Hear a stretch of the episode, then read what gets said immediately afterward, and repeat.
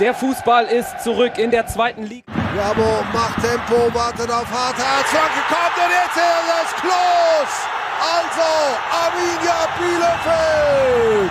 Penny 2-0. 2-0 für den FC St. Pauli. Diese Flanke, Tor, nächster Treffer. Ist Heuer Fernandes mit vorne. Ja klar ist er mit vorne. Kittel mit der Ecke. Puyat, Hello and welcome to another edition of the Spider Bundesliga podcast. Today we'll be discussing all the action from match day 32. If you thought it was going to be predictable to the end, boy, were we wrong.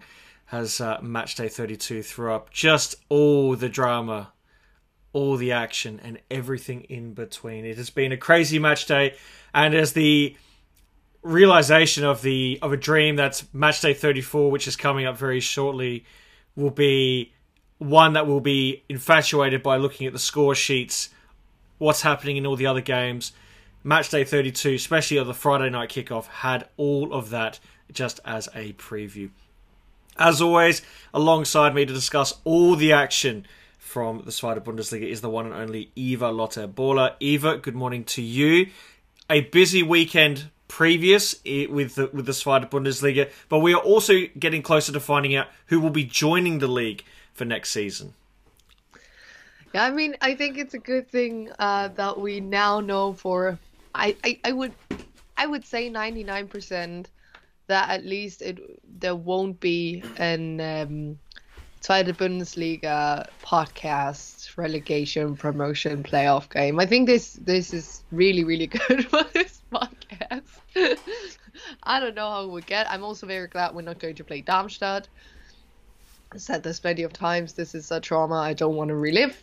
Um, but I mean, like, I think especially one team we didn't really expect to be in this relegation playoff spot now, um, potentially being that even the last stretch to to actually get promoted um, is there now and as a neutral um, especially the friday night games as you've mentioned was a lot of fun. I think for fans involved uh, not so much.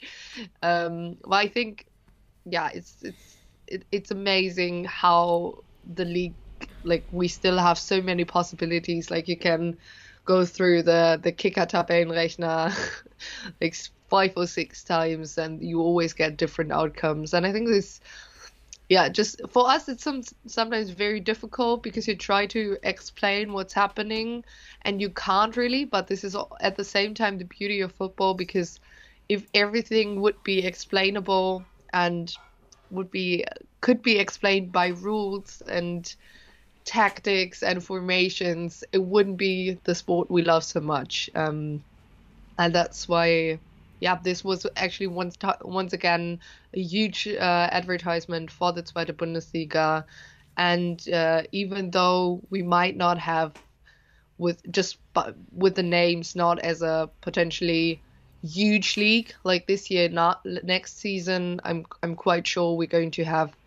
Um, yeah, similar situations in both ways at the end of this season. And I think that's, even as a team that gets relegated, it's something you can look forward to because, to be honest, it's more fun if you know there are more games you could potentially win. Uh, and actually, every team does a lot to reach their goals and doesn't stop playing after match day 30 and travels to Ibiza for vacation. I think that's a good thing. I knew that was coming. What I was going to say before we get going is that from the the four seasons that we've done this podcast, virtually every season has had some sort of variable, whether it was Fürth winning on the last match day last season, um, you know, Bielefeld doing what they did from being almost relegated one year to league champions the next. There's always some sort of storyline to follow. Um, this season has been one of the most extraordinary seasons of football that I've not only seen as someone as as people covering the league, but just as a just as a generalist, you know, you don't get it so often where you've got five teams that could still mathematically get promoted with two games to go.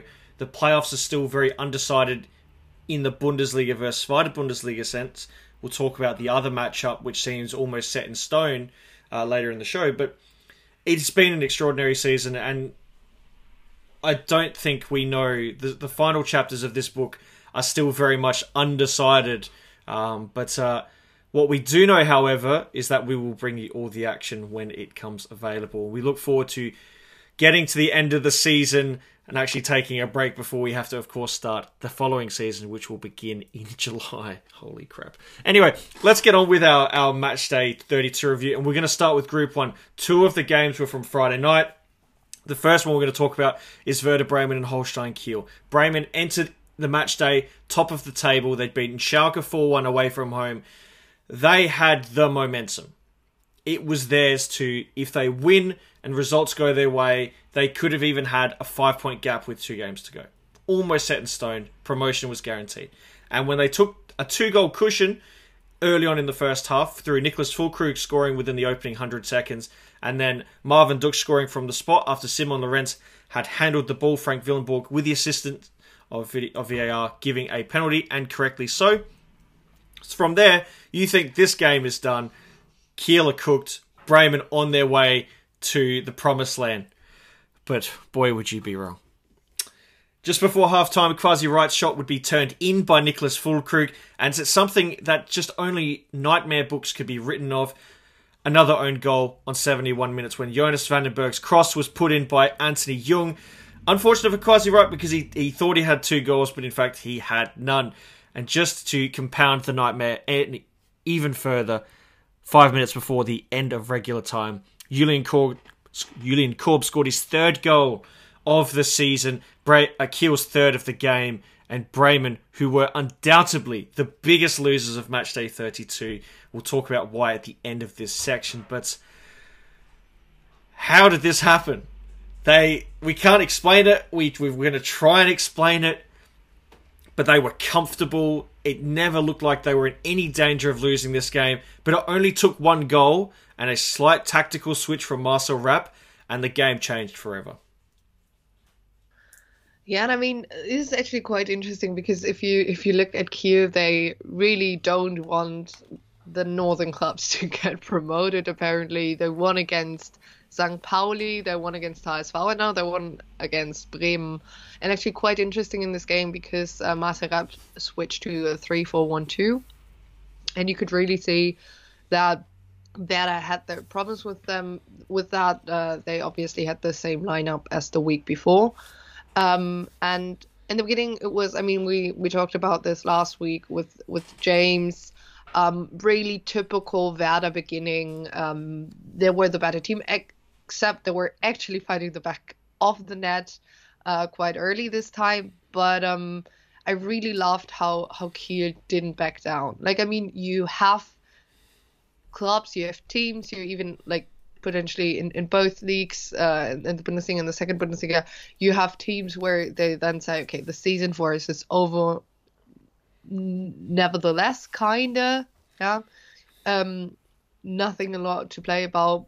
Okay, we're now one 0 down. It's fine. But they were actually keep on. They were playing on and playing on and actually putting a lot of pressure on Werder. Um, I mean, it was a lot of slapstick. Um, mm in for for the first goal as well. I mean, uh, I think Korb is too far away from Ducksch. You you should never let Ducksch make that cross to Füllkrug. Um, Thesker and and um, Lorenz had a horrible, horrible, mm. horrible day in the first half of that game. Um, yeah, but I really liked how Kiel didn't back down. I mean, they nearly equalized right away. It was very close offside decision for Holtby, uh, I think uh, Pichler before, and Holtby was at, at the end of that chain, kinda. Um, I don't really know what Füllkrug was thinking there, in in why he even intercepts the ball there. It doesn't really make sense to me. I think Pavlenka would have had uh, clear view, and he I, I don't really know, but he stands with the back to to the goal. I, I'm not sure. Um, and then it's I'm so sorry because I keep tell, saying this week in and week out. But at some stage, if you don't use your chances, and they had a lot, I mean, Füllkrug should have scored at least once. Ducksch should have scored. Um, Füllkrug, especially with that header, for example, mm. um, you you should do like you should really convert those chances. And we had games where this only only cost them one point, but in this game it actually cost them two, um, uh, three. Sorry, I'm, it's early morning. Um, and I like Kiel had nothing to lose, as mentioned, and they came with some sort of confidence that they won before against those teams. And sometimes they really showed Werder, you don't need, I don't know, a hundred shots on target. I mean, this, let's name it 19. But I mean, if you if you look at it, out of those 19 shots, only six were on target. For Kiel, 10 shots on goal, 5 on target. Is the like then you can do more out of that. And I mean Füllkrug only one out of his 8 shots on goal was on target. And I know you can't always explain everything with with statistics and normally they it, it's enough for them but especially towards the end of the season you always have to guess it it cannot be enough. And um, yeah, Werder's defense as good as they were last week against Schalke. Uh, this was a horrible performance. Raab Friedl, Jung with an own goal. Uh, the 3 2 is horrible, horrible defending. Far away, too far away from Korb in that situation. And um, Korb can just basically even turn him, turn around himself and convert that that shot and yeah I mean, and I mean uh, who was very impressive although he didn't get on the score sheet himself this game was uh, definitely Kwasi Wriedt I, I really liked him in this game. He has really stepped up uh, throughout the second leg of the season.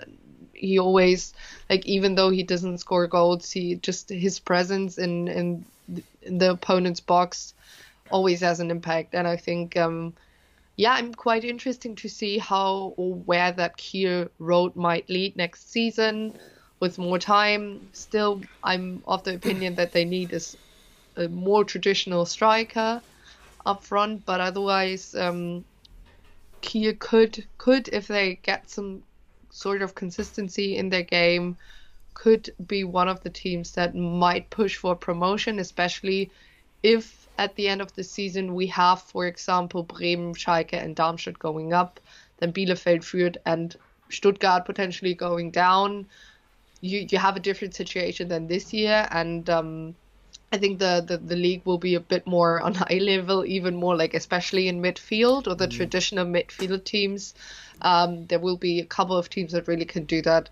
That dark horse push for promotion, and um, I think this one, the the best thing that could happen to Kiel is that they didn't get relegated, obviously, after how weird the season was. And I think they can really build on that. And I'm actually looking forward on how that will go.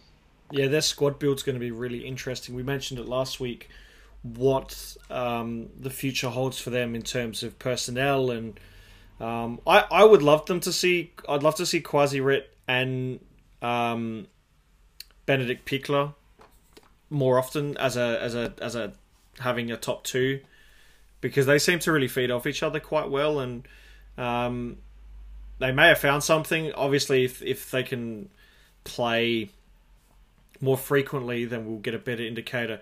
But this is the thing. This is the this is the danger Bremen faces is that they play teams with nothing to play for now. Kiel had nothing to play for. They just wanted to confirm for another season that they'd be in the league. And even if Kiel had lost they would they would have survived. They'd be here for another season. They play Aue, who've just been relegated. Now, we'll talk about Aue later on in this group, but uh, well, I don't know. And and Jahn Regensburg will do will make games tricky, very cagey.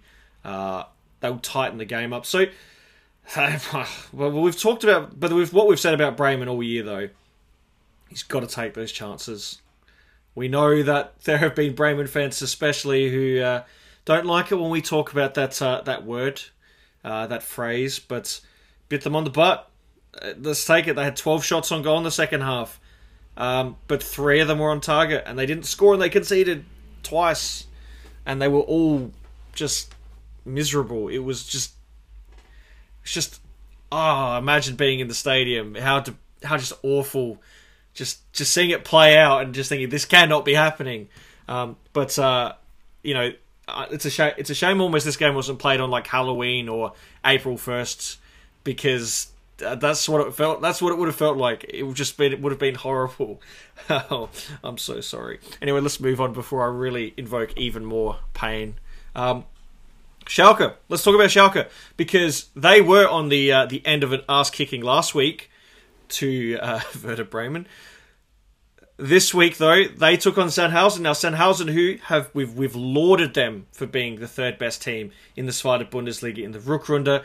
Schalke and Bremen, of course, have been better than them. But uh, this was a massive game, not only for Sandhausen because they knew if results went their way, they would be in the they would guarantee from you know survival, which we felt they'd already done enough. Schalke, of course, win and with with the defeat to um, to Werder Bremen, they could return to the top of the table. This game was cagey. Schalke certainly seemed the more likely to score, and they did open the scoring uh, when Simon Terodde beat Patrick Drewes to give Schalke the 1 0 lead. That was his 26th goal of the campaign, and it seemed as if Schalke were on their way. But of course, as we know with this league, nothing is as it seems when Dennis Diekmeyer, yes, the Dennis Diekmeyer, he scored his first goal of the season on 83 minutes and it was all tied up. But would there be a hero? Yes, there would be. When Blendi Idrizi found Simon Terodde, he prodded, he kicked, he huffed, he puffed, he blew the house down. They scored, and the 10,000 travelling Schalke fans were in raptures when Terodde scored his 27th goal of the season and Schalke took a 2-1 lead. Sandhausen pressed forward to try and get an equaliser. They did not, but they did see a, a red card when Alua Kalu, Kual, Alu Kual, who is from Australia, uh, he's on loan from Stuttgart. In his first appearance for Sandhausen and his last appearance for Sandhausen, because he's got a three-game suspension, he um, well, he chopped Thomas Ouwejan like a like a tree in the woods, um, and was, despite the reaction here in Australia, which surprisingly everyone thinks he should have got a yellow card. Um, no offense to those, but those with glasses know that that was a straight red card. Um, and his reaction on, on Instagram was even weirder, where he was kind of thinking it was funny, which, yeah, not great. But anyway, let's move on from that because that was pretty uh, pretty ordinary stuff. But I'd, I'd, expect nothing less from the Australian media in particular because they are pus. Um, so let's talk about Schalke then. They they got it done in the end. A, uh, a change in the way they look. We saw Itakura move back to centre back alongside uh, Kaminski. Thiaw was chucked to the bench. They had to do it the hard way. We know that Sandhausen give teams a tricky match, um, but in in many ways it does help when you have the all-time leading goal scorer for the league just find a way to get a win. And what a massive win it is. Now Schalke control their own destiny. I mean before the game um I, I kind of had the feeling that somehow, even though uh, Schalke won, uh, lost one, uh, lost the week before, I, I kind of had the feeling they're going to win this. Um, and I was right. um, but, oh boy. Um, I mean, as you've mentioned, it, it didn't really look like it, and I mean, um, it, it, it was kind of a home game for for Schalke. Um, in in Sandhausen, as you've mentioned, a lot of fans traveled there. It was actually amazing because we're kind of doing a choreo with with the fans, like uh, on the other um, on the other stands as well. it was uh, actually quite uh, fun to look at.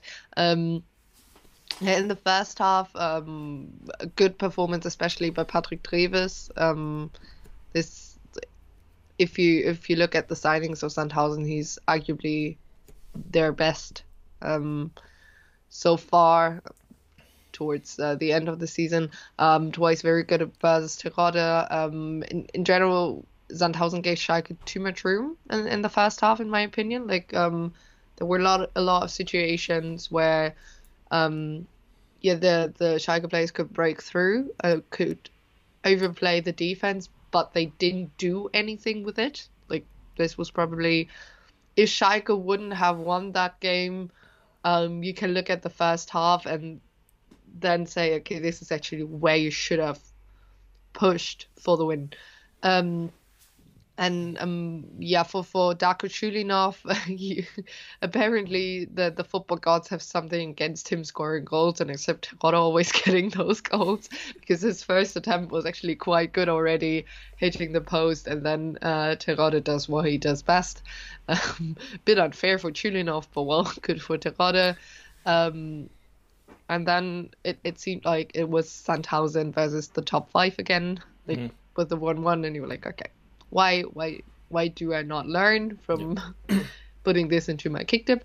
Um, and then yeah, it was I wrote down it was one long ball by Freisel, a one area duel, a one second ball, so a lot of it, and a lazy Diekmeyer versus Terodde, and then created the the the Schalke win, and that was um yeah, the the scenes after that was quite amazing. If you could see Rouven Schröder, obviously the highlight of the weekend for a Schalke fans was uh, um, in the post-match interview realizing he does not have a voice anymore.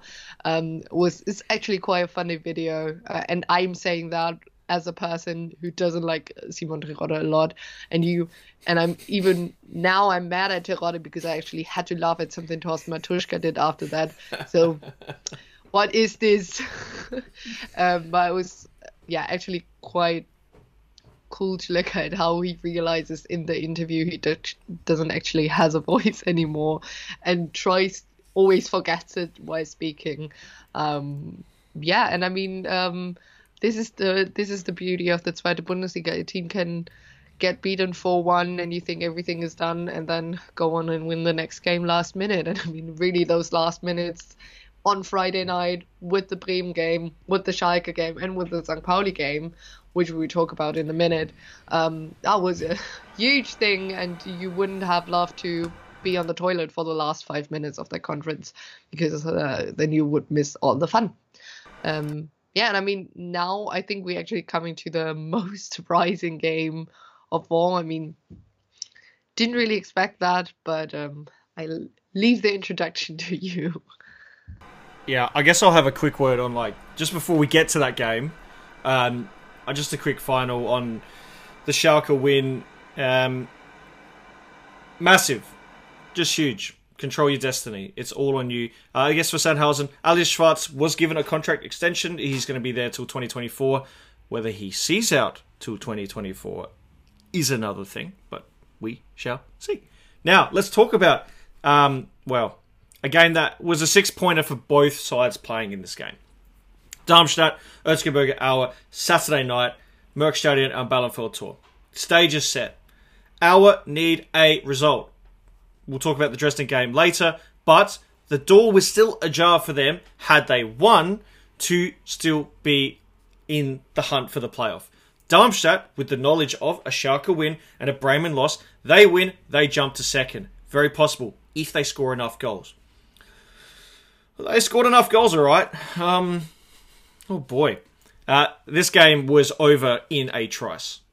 In the space of three minutes, uh, Darmstadt scored three times. Luca Pfeiffer, Tim Skarka, Braydon Manu, 3 0 after 19 minutes. Auer offered nothing, virtually nothing, um, as Skarka scored a second, Honsak a tap in, Kempe a free kick. 6 0 the final score. Erzgebirge are relegated. They will join Ingolstadt in the Drittliga, uh, and what that means for Dynamo is that they are going to be the playoff team uh, who they play. We'll talk about that in their section. Darmstadt, they are second, and now and they have the goal difference advantage over Werder Bremen. They control their destiny with two games to go. But uh, this game was extraordinarily painful for the neutral. But those who enjoy lots of goals, they saw it, but just for one side. Yeah, I mean, I've only seen uh, like the first 20 minutes of this game, but that was actually enough because you could really leave afterwards. Uh, quite impressive. I, actually, this is the sixth time this season Darmstadt has won with four or more goals. Uh, qu- quite impressive. Um, and also the third time they were leading with four goals at halftime. uh, you don't really want to be the other team uh, at home when Darmstadt has a good game. Um, I mean the the the beginning of the game wasn't you you c- couldn't really quite grab in my opinion, but then this one mistake and actually one mistake that led to at least two more in a very similar way in build-up play. And after that, everything went downhill for Aue. I mean, three goals in five minutes. Kaku Jalua had a horrible ga- game. Um, I don't think he will stay on at Aue. He had a horrible season. In in general, I think the whole defense, except maybe goalkeeping, needs needs a new setup because it like they were not good. They were even more horrible than Ingolstadt this season, and so so many mistakes. Like those three goals, they just came from build-up play mistakes that Darmstadt intercepted, and obviously, if you concede three goals in five minutes, you're done. It's not not like you can't come back after that. But um, yeah, in a way, I think this really, in in a way, it was a good comparison or a good picture on how our season went because actually they just say those three mistakes were putting in a coach at the beginning of the season with the Spilewski who didn't really work out and then not really being able to get out of that um, even though two two more or at least one more manager change and yeah i like in the end it was really really impressive by darmstadt. You gotta say at some stage they didn't really have an opponent as well.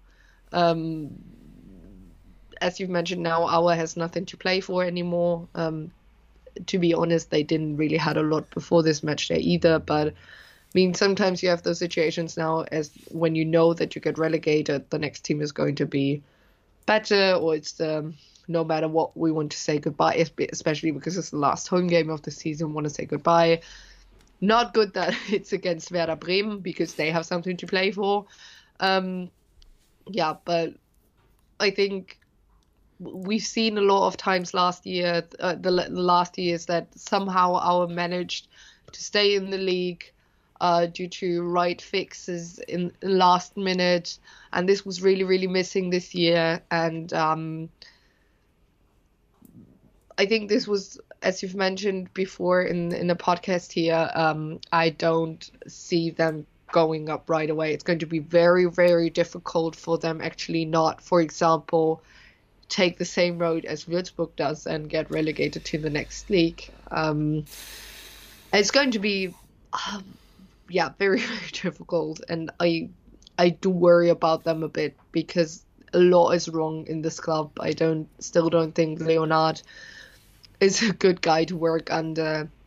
Uh, with Pavel Dotchev as well, it's a very, in my opinion, very difficult team to go against, um, and a very, yeah, they. I think Aue fans like them so much because they I don't know embody what Aue is all about but I think uh for the long run it's it's not gonna help them yeah. and um yeah as for Darmstadt they're the winner of this of this match there together with Schalke and um quite impressively yeah it's it's going to be interesting to see whether they they get promoted right away um you can't like good to see Luca Pfeiffer finally getting back. But what I think is most impressive about this game is out of like those six goals were scored by five different people.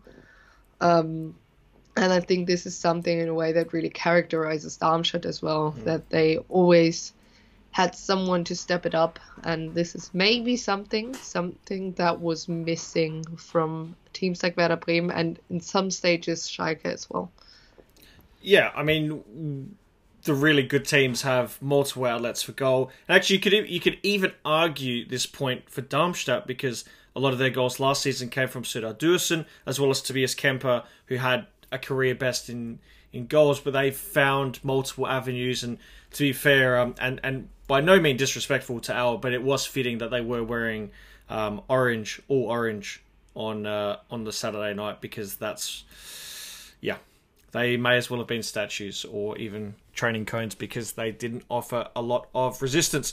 Let's take our first break, and on the other side, we will discuss our Group 2 games, starting with St. Pauli and Nuremberg.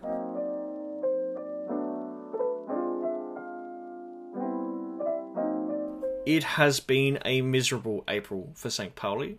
Heading into this game, winless in four, dropping out of the top three, and in danger of missing out completely. They've also been hit with COVID, which will affect them heading into the next couple of games, especially the big one against Schalke on the weekend. But they needed to take care of business to keep themselves in the hunt against the Nuremberg side, who are also clinging on for dear life. In what was a relatively open first half, St. Pauli had the better chances, but without Guido Burgstaller, they really missed his quality and they were unable to convert said chances until they received a penalty. Asger Sørensen's foul was silly and unnecessary, and Daniel-Kofi Kyereh got on the score sheet, and St. Pauli looked like they were going to take the three points. But this is the month from hell. They've turned. They've had a HSV type month that we expect from them. 92 minutes. Taylan Duman gets his third goal of the campaign. Nürnberg, who the draw doesn't help them, and you would say they will need a lot of luck to even make the playoff, but you'd say they're out with six points adrift. But they did put a massive dent in St. Pauli's hopes for promotion. So, how did this game happen? Eva, this is a massive blow for St. Pauli. The biggest problem that we've we we're talking about this off air that they've just they've had a lot of games this in this part of the season where they've had leads, they've looked in control, and they've thrown games away with defensive errors or untimely fouls or just voodoo or some sort of jinx or something, some sort of magic. I don't know how to explain it, but they had this game comfortable and they got their goal, and you would think they will hold on from here at home, crowd behind them, and they just found an, they just found another way to not win. Yeah, and I think uh, this is something we talked about off air as well, and I um, want to go back for a minute because the thing is when um. Pauli went into the winter break, they had a 3 0 defeat to Kiel. And I remember that me and a couple of other people as well were com- kind of comparing that to Bielefeld in 2019 when they lost 3 0 to St. Pauli. And what then was always talked about how important it is to come out of a break and be focused. And for Bielefeld, for example, this was twice the case with obviously the winter break and then um, after the COVID break, um, how to come out of this. Bielefeld managed to do that quite well, especially because after the first break, there was also the Voglsammer injury. For St. Pauli, they had the problem that one of the most important players from the whole that was really what that Timo Schultz was building around his whole formation, his way of playing with Kofi Kyereh was away with the Africa Cup. And so they had a horrible start into 2022. And at some stage, you had the feeling no matter what they do now, they can't reverse that. And this was actually happening. This is why it's still like their their quality is still enough to have at least a tiny chance for relegation. It's really tiny. And they, the thing is, it's even more not really like they have the biggest disadvantage because uh, they only have eight players in training at the moment due to COVID cases, and because the rules are after the 34th match day, there aren't any games to be replayed, kinda, because then the season is over, except obviously the playoff games, but that's a different thing. No matter what, they don't really have a choice than playing this weekend, because if they play next week, you can't really say much more players will be back, just to, because you don't know how COVID will end, and then you only have three days to recover, more or less. Um, and somehow you could really see that then they had to find a formation where not their whole focus is on kind of Kyereh doing what he does in midfield. Um, and that was way too easy because at the same time, teams who like because every team then have had played them once, teams were adjusting their way of playing and how Zhang Pauli was playing, and because that creative part was missing with Kyereh St. Pauli was way too easy being outplayed, and this didn't change even when Kyereh came back. Since in in 2022, you more have those games where St. Pauli. We talked a lot about a lot of times St. Pauli took the lead. They were the better team. They were the better team in this game as well, especially in the first half. There was this one one situation where you had two chances by Nuremberg, one chance by St. Pauli in just one minute but they couldn't use their dominance. this is actually quite similar to Werder, although Werder then managed to win more games than St. Pauli in the end. And yeah, I mean, Becker nearly with the 1 0, then they only scored through a penalty. And in the second half, then Nuremberg did a bit more. And then this, this goal at the end, it's it's just nail in the coffin kind of thing uh, was not good defending. I mean, obviously, important players were already missing here as well due to COVID play cases or yellow card suspensions. For example, Ciaz and Hartel, two very important players. But nevertheless, um, obviously, St. Pauli didn't build on getting promoted this year. But you have to talk about if you have been top of the league for such a long time, it's still a disappointment um, because basically you did not do enough from January to April, kind of stay. We're actually fighting that, and you can't rely in the Zweite Liga on the rest of the teams not doing their deeds. And probably it's not Bayern München, Bremen, Schalke, HSV, Nuremberg, uh, Darmstadt. They're not Borussia Dortmund who says, well, get the title, we're fine with that. And um, yeah, you could really, really see that in the game. And uh, well, Taylan Duman, um, he, I don't towards the end of the season, he is always some sort of surprise package. In in some games, you think, how could you score that goal? It's like the most easiest thing you've done. And a game like this, he he steps up.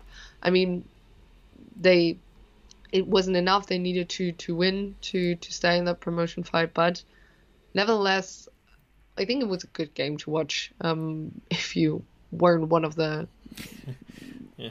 fan of one of the teams, but yeah, I think um, for St. Pauli was in the end it was a typical 2022 game for for St. Pauli, which yeah. isn't good.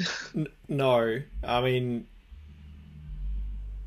I don't want to put a fork in them just yet because I'm superstitious, and that's that's a different topic. But yeah, the, the COVID stuff's a killer if they are going to have to be forced to play with you know under 20s players or you know youth team players essentially um, depending on what their availability will come, will look like come Friday um, 24 hours before the game so yeah it it's it's it's a disaster. It's been a disastrous month. Um, only Dresden have uh, been as bad um, in the month of April, and I mean it's a good learning experience. But these kinds of collapses, let's call it what it is. It's a collapse. Um, can have psychological damage going forward, and, and you just wonder what the outlook of the team will be next season, and if they can if they can run it back because you know, we know how hard promotion is, and teams that have fallen short or lost in the playoffs, it takes them a while to get back to it. And um, yeah, it's going to be, it's one that we'll look back on depending on if they can get a result at Schalke and and Dusseldorf on the final match day. Um, what could have been because for so long, um, especially in that first half of the season, they looked odds on. They didn't look like anyone could beat them to promotion. Maybe Darmstadt but whereas Darmstadt have found resolutions to their issues St. Pauli just haven't. And this is the situation they are as they drop down to fifth place because Big Brother, Hamburger SV, are also clinging on, but they've they're in the right form at the right time. They are the the informed side. Last five games, they've four, won four, lost one. They won 4 0 on the weekend against already rele- relegated Ingolstadt. The scoring started uh, on 27 minutes when Anssi Suhonen found Sonny Kittel uh, to give Hamburg the lead. Kittel coming back into the starting 11 after just coming off the bench last time out. Uh, then, moments later, Hamburg doubled their advantage when Miro Muheim found Sebastian Schonlau, another header, another goal. Let's make it a third headed goal when Kittel uh, teed up Robert Glatzel. That's Kittel's 16th assist, Glatzel's 19th goal of the campaign. And Mikkel Kaufmann, um, who I think a lot of us would have liked to see play a little bit more game time this season. He got his first goal of the season on 81 minutes when Josha Vagnoman found him at the back post. 4 0 the final score. They are the team. And, and I men- we've mentioned this kind of in passing, bit hesitant. The best defensive team in the league. They've got the best goal difference in the league with two games to go. They've got both very, very winnable games with Han- Hanover and Hansa Rostock. They couldn't, could they? They couldn't just sneak into that playoff. They are making things uncomfortable, it has to be said, for Bremen and Darmstadt, and even Schalke to an extent. But um, yeah, this was a cakewalk game. Um, it would be fair to say that Hamburg and Ingolstadt were very much playing two different two different sports. Yeah, and I mean, I I was really reminded of the game in the first leg. Um, it's actually quite, in my opinion, a, a copy of that game um, in the first leg, which which has won three 0 I think. Um, Ingolstadt was way too passive. I mean, they hope they can have a, a good goodbye on next week when I don't know, like they will have a Sandhausen like I don't know, goodbye, goodbye festivities, whatever. Um, but yeah, I mean, um, a bit there was a bit was missing um, by House for the the accuracy um, in, in before that goal. Um, but after that, that that got but, got better. Um, after the Kittel goal, I mean, if Kittel scores a goal with a header, Mm. your defense is not that good. And actually, the second goal was from a header as well by by Schonlau, I think. And um, yeah, the best chance English had through uh, through the game was was that chance by Pick. If they could have scored that, maybe maybe things would have changed. But yeah, I mean, in the end, good good result for HSV. As mentioned, they didn't really have problems with Ingolstadt this season. Um, good to see Mika getting on the score sheet for the first time, although with a with a little help, uh, Mika Kaufmann, and um, yeah, with a little help from Stojanovic. Rehm stays on as head coach. He's one of the few few personalities who's actually going to change. Uh, stay. Sorry, help. Um, but yeah, I mean, for for HSV, once again, you really have to ask the question: what could have been if they haven't lost that game to against Kiel? It's it's a lot of maybe yes, no, whatever, but um, yeah, you you you wonder, and um, yeah, it's going to be. I think, in in my opinion, they're so close to promotion like n- never before, at least in the last two or three years. Um, the, the I mean, they can reach the relegation spot, in my opinion. Um, but yeah, they they really really have to concentrate on themselves uh, and not ask only other teams to perform or do their duties. Um, I think this really showed. Uh, this was what this match day really showed. You can't rely on on on the other teams to do what you want, but you you have to per- perform yourself. Bring bring bring 100% into the game. Otherwise, it's going to be very difficult to reach your goals. There was a great bit of maturity with the Hamburg performance. They just took care of business. They controlled the game.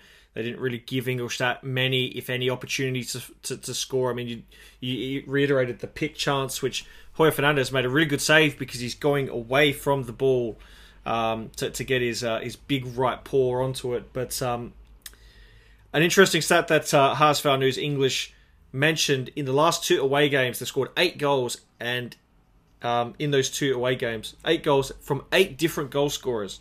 That bodes very, very well. Uh, you should follow him as well for all your HSV uh, English news.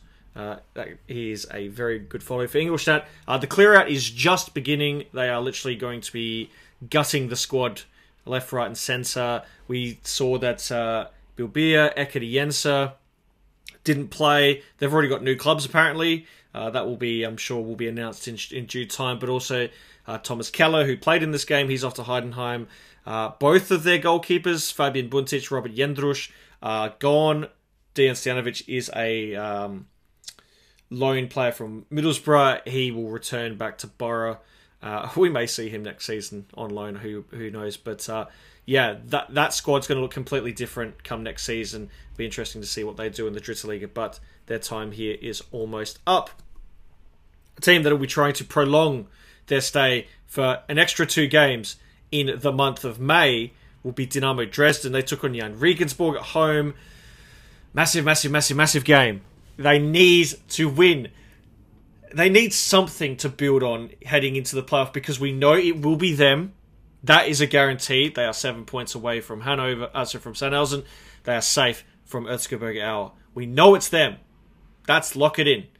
We don't know who their opponent will be. It's either going to be Eintracht Braunschweig or Kaiserslautern. We'll talk about that later on. But this game, they looked strong in the first half. They looked, as they do, very good with the counter pressing, very aggressive, trying to control the game.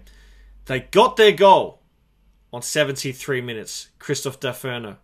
Who else but Christoph Daferner at home for Dynamo? They looked like they had a second goal when uh, Batista Meyer found Ransford Yeboah Königsdörffer, but he was offside. He just didn't time his run. You can see he tried to check it. He just couldn't get onside in time. No goal. And as has been the story for Dynamo this season, that pain was too much to extinguish because on 88 minutes, Benedikt Gimber found Andreas Albers for his ninth goal of the campaign and Jahn steal a point. Jahn guarantee themselves another season in the Zweite Bundesliga, but um, Dynamo also now guarantee themselves a playoff berth. What a painful season it's been, this campaign in particular, for Dynamo. They just can't hold on to leads. They just they find new ways to loot to, to, to not win games. They had this game pretty much in control, um, but yeah, another result, another winless performance. Um, now that they know their fate, what do they need to do in the next two games to get at least a bit of momentum for the playoffs? Yeah, I mean, the thing is, here we talk a lot about not using your chances here as well. I mean, Akoto had two mm. big chances in the first half. Good saves by Kirschbaum, who was, um, yeah, stepping in for Meyer once again. Uh, but to be fair, it was a really horrible game to watch. Yep. Um, the thing is, I was wondering about. Um, we know normally, I would say, good atmosphere in Dresden. The problem is, especially with the relegation uh, playoffs. I think I think if whoever is going to play them, it looks like it's going to be Kaiserslautern at the moment. Um, if they score early in Dresden, I do fear that the atmosphere will really turn into something really bad for Dresden, and we've seen this how it can end, um, which is not really good uh, for, for, the players on the pitch. Um, yeah, in general, I think, as you've mentioned, they just couldn't hold on to the lead. Uh, too easy for, for Jahn in the end to score. It wasn't a good game by them either. Um, this game could have easily ended zero goals piece actually. Um, yeah, both the the best player probably Regensburg then had was uh, Shipnoski. Um, but who would have thought that Regensburg can only secure uh, staying up in the league on match day 32 after that started to the season? Uh, but um, yeah, I mean, they they have another try next season, but I still think they they might be in trouble next season as well if they don't fix um the right points. And it looks like they're going to um yeah lose Max Besuschkow who goes to Hanover. So I know um how it will continue with them. Yeah, it's um like considering the start of the season, you probably would be miffed to be like, how did this happen? But the realist will tell you that um, this is probably where we thought Jahn would be fighting to avoid relegation, but doing just enough to avoid the inevitable bottom three. Um, but their squad seems like it may also look a little bit different. I think that Max Besuschkow looks likely to join Hanover, but there's no confirmation on that. But uh, it definitely seems as someone that potential new coach Stefan Leitl will want. Um, Alexander Meyer, I feel like they're going to have a hard time keeping him around for another season. Some, you know, there will be definitely a team uh, in the second tier that will definitely look at him as a potential option in goal. And you know, Shipnoski go back goes back to Fortuna Dusseldorf. Sarpreet Singh, who was great early on, has been a non-factor. He'll go back to Bayern. Um, you know, David Otto will go back to Hoffenheim, and all these players are kind of going back, and their strategy for what they do in the future is going to be really, really interesting. And you do worry that they they could be what will be a very tight relegation battle next season, but they do seem the most one of the teams that may be vulnerable, um, along with Sandhausen and a bunch of other teams. Dynamo, playoff bound.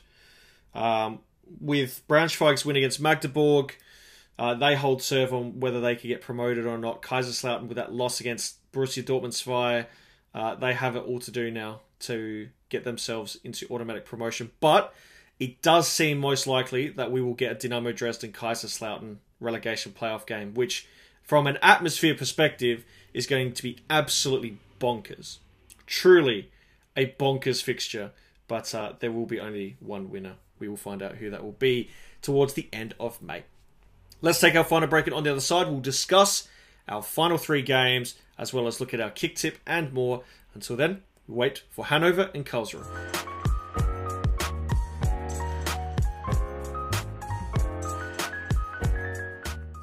There was a bit of concern that Hanover could be dragged in to the playoff battle, but they dispelled all of those worries and some with a resounding 2 0 win over Karlsruhe. Just over 13,000 fans packed in to see Hendrik Weydandt scoring only his third goal of the campaign.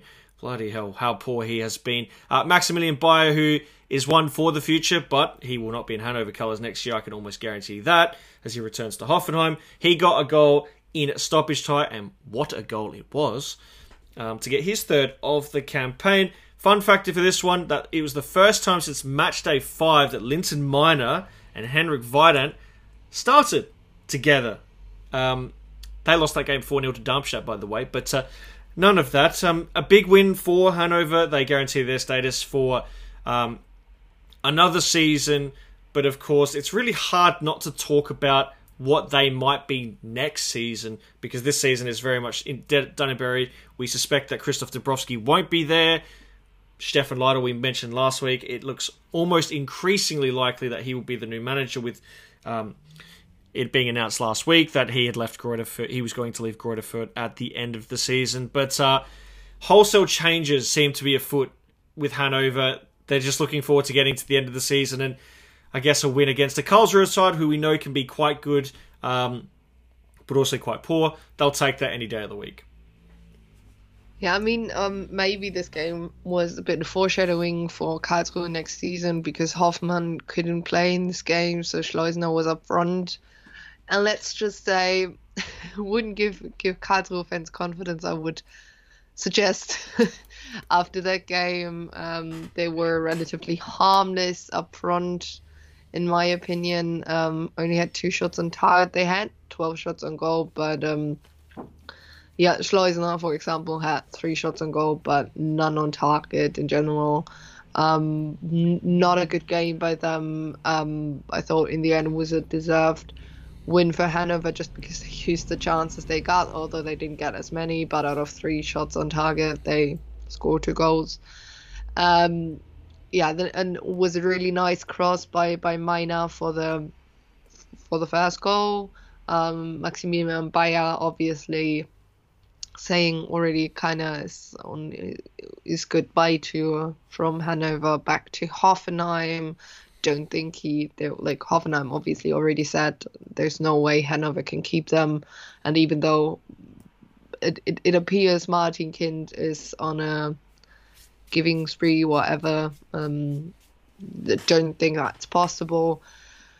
Uh, but yeah, you already talked about that Leitl thing. Um, it's like it's not even in a way you don't you can't even be surprised. This is not the first time a Hanover coach hears he's going to be fired at some stage um, through the media. Um, uh, yeah, from from both sides, from Hanover, from Leitl. I think it's completely disrespectful, not how you should act. And um, yeah, Leitl apparently already said he wants to get promoted in his first season at Hanover. Gotta be honest, don't see that happening yet.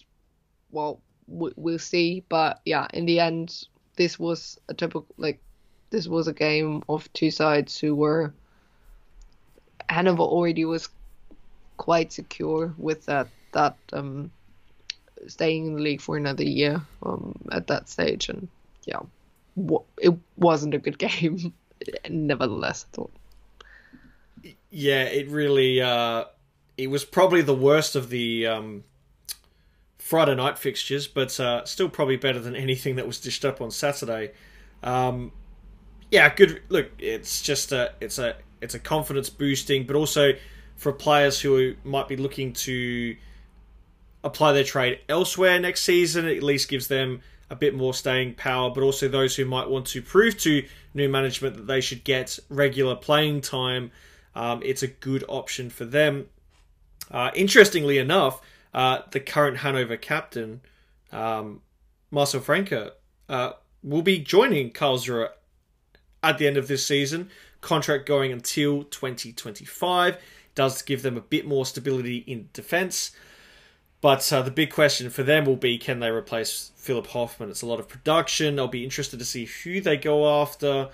Um, so yeah, that that's one we'll have to keep an eye on going in the future. Um, yeah, both teams very much safe and looking forward to the end of the season. Uh, as are Heidenheim, as are Fortuna Dusseldorf. Dusseldorf um, seeking to make it 10 games unbeaten under Daniel Thioune, and they did so. Comprehensive winners in the end, 3 1 the final score. Jakub Piotrowski, Felix Klaus, um, Maurice Malone got a goal just after halftime, but then Christoph Klarer, who was in for Jordy de Wijs, who's out with the rib injury, um, getting the goals in the end. it's hard to make of what, what this game was because uh, for me, anyway, watching watching the game, Heidenheim were were pretty hopeless defensively. They made a lot of individual errors, and you look at the the second goal, that's avoidable. Third goal was poorly defended. The first goal was probably the only goal of actual quality from Piotrowski, but um, this is this for me anyway. This is why it's hard not to get excited about what Fortuna Düsseldorf are going to be next season. Clearly, with uh, a full. Well, I wouldn't even want to call it a full preseason because we'll be back in early July. Um, it's looking good. They they look confident. They look very. They they, they understand the system, and Thioune will be able to add more pieces. A win against the home side that we know is very hard to beat at home. These are all positive steps in the right direction heading towards next season. Yeah, definitely. And I mean, Hainan was really unusually bad at home. Obviously, it wasn't under Frank Schmidt, uh, but Bernhard Raab was the coach uh, for this game. He made some changes in the second half. Looked like I think Maurice Malone was one of them. Actually, yeah, he was. Um, and he made an impact, but the rest, or it seemed like it, it really had an impact. But um, yeah, they I had the feeling they kind of stopped playing after after the um, after they got one back also because um, Düsseldorf answered right away. Uh, that was re- very impressive. Um, all in all, yeah, Düsseldorf has a has a good end to this uh, to this seaon. Um, now uh, Thioune turned it around. They changed managers um, in the end at the right time. You could have wondered what could have happened if they changed it a bit earlier into the season. Um, but yeah, I mean, in the end, um, good result for them. Heidenheim is still a myth to me this season um, because you, you had a couple of games where you thought, okay, this is a typical Heidenheim game, and then they, yeah, didn't do what you would expect of them. Um, but yeah, it's uh, don't think there is much more to talk about here. No, not really. But um, it did cap off what was a very good week for Fortuna Dusseldorf. If they were able to sign Ao Tanaka for a deal going through to 2025. He's been good in patches, but someone that we're very excited to see stay at Fortuna. Um, another one of the products out of Kawasaki Frontale, best team in Japan at the moment. Um, so yeah, I, I think um, get him another another season under his belt. Uh, we'll see more development from Appelkamp. Um, you know, they've still got guys like Ginczek, Hennings. If they can sign Jordy de Wijs, um, yeah, they look they look built. For me, they look built for a tilt at promotion next season. So we'll see. But uh, yeah, Heidenheim, yeah, I don't know. They're just get to the end of the season. Let's see what they do. They usually pick up someone out of the blue in the transfer window, and they turn out to go well. But we'll see for them. Uh, our final game was Hansa Rostock and Paderborn. Hansa looking to confirm their status in the Zweite Bundesliga for another season. They only needed a draw. In fact, they could have even lost, and they still would have guaranteed their their safety. Nil all the final score. John Verhoek had a good opportunity in the first half, well saved by um, Jannik Huth, and then Paderborn probably had the better of the chances in the second, in you know late first half, second half. Uh, Van der Werff had his chance. Srbeny had an opportunity. Um, Markus Kolke was spectacularly good in this game. Made a number of really good saves, especially that one at the end, um, and it was enough. Hansa will be back for another season. You could see the emotions spilling over Jens Härtel, especially. Um, was was overcome that uh, he'd managed to get Hansa to stay in the Zweite Bundesliga for another season. Good result for them. Um, and also, it's been a it's been a very good week for them as well. Hanno staying on for another season, and Simon Rhein staying until 2024. Good signings for them. They've both been very good for them, meaningful contributors. Uh, but a good result in the end for, for Hansa. They know that their final two games, they can be a bit more comfortable knowing their status is safe. Yeah, and I mean, in the end, um, of all three clubs that were promoted, um, they kind of deserved it the most, also, just because throughout the season, you kind of knew what to expect of them. Obviously, they didn't win at home once again. It's also very consistent in a way. Um, yeah, I think there's both teams can live with that draw. Rostock obviously stays in the league. Paderborn, well, kind of fits as well. Um, they have a quite similar game, in my opinion, coming up on Friday when they play Sandhausen. Um, for Rostock, yeah, you, you had that chance by Verhoek. After that, Paderborn wanted to play a bit as well, but Kolke also had a had a quite good game. And um, yeah, I think in the end, this this was, you could say, a typical game that ends in a draw and even in a nil draw. So it, that's fine. Um, both goalkeepers then had a good day. Who'd had one or two situations as well. I think in the end, um, this it's not a two eight like like a couple uh, like I think last year when Paderborn was three eight or something like that. Uh, it's not like that, but um, it's it's it's fine for, for for the teams and they can plan for next year. Yeah, as we know, both teams very much doing so. Uh, probably one of the worst kept secrets was Robert Leipertz has gone to Paderborn on a free. Um, he joins from Heidenheim. Yeah, he's a nice player, experienced in the Zweite Bundesliga. Um, probably the replacement for Kai Pröger, who seems more likely that he won't be there next season. So, yeah, not a bad thing for for um, for Paderborn. Both will be happy with the results, but Paderborn's big test will be Darmstadt on the final match day. They could break some hearts really, really badly Um, we know how good they are away from home, and uh, I'm sure they will have no issue playing spoiler if it comes to the final match day. Just some some housekeeping. Um, as we know at the moment, 11 teams have been confirmed for the Zweite Bundesliga for next season. The status of those other seven teams will be at least concluded by the end of May. Our Kicktipp Lewis is still leading on 323 points. Yannick and Zombie 11 top scoring with 15. Now, we usually would have a podcast recommendation, but our friends at Schalke, the Schalke Canada Fan Club, as well as the St. Pauli Toronto Fans Club, they've got an event going on at the Dock Ellis Sports Bar, the home of Toronto St. Pauli supporters. Uh, for the Schalke St. Pauli game, it is at 2 p.m. local time in the Toronto area. So if you are a Schalke or a St. Pauli fan and want to see your team play on Sportsnet, go to the Dock Ellis Sports Bar and enjoy the game. Hopefully, it will be another great Zweite Bundesliga tilt. That's it for another edition of the Zweite Bundesliga podcast. We will be back next week to look at the penultimate match day of this season. Bloody hell, it's been a long season, but what a season it has been.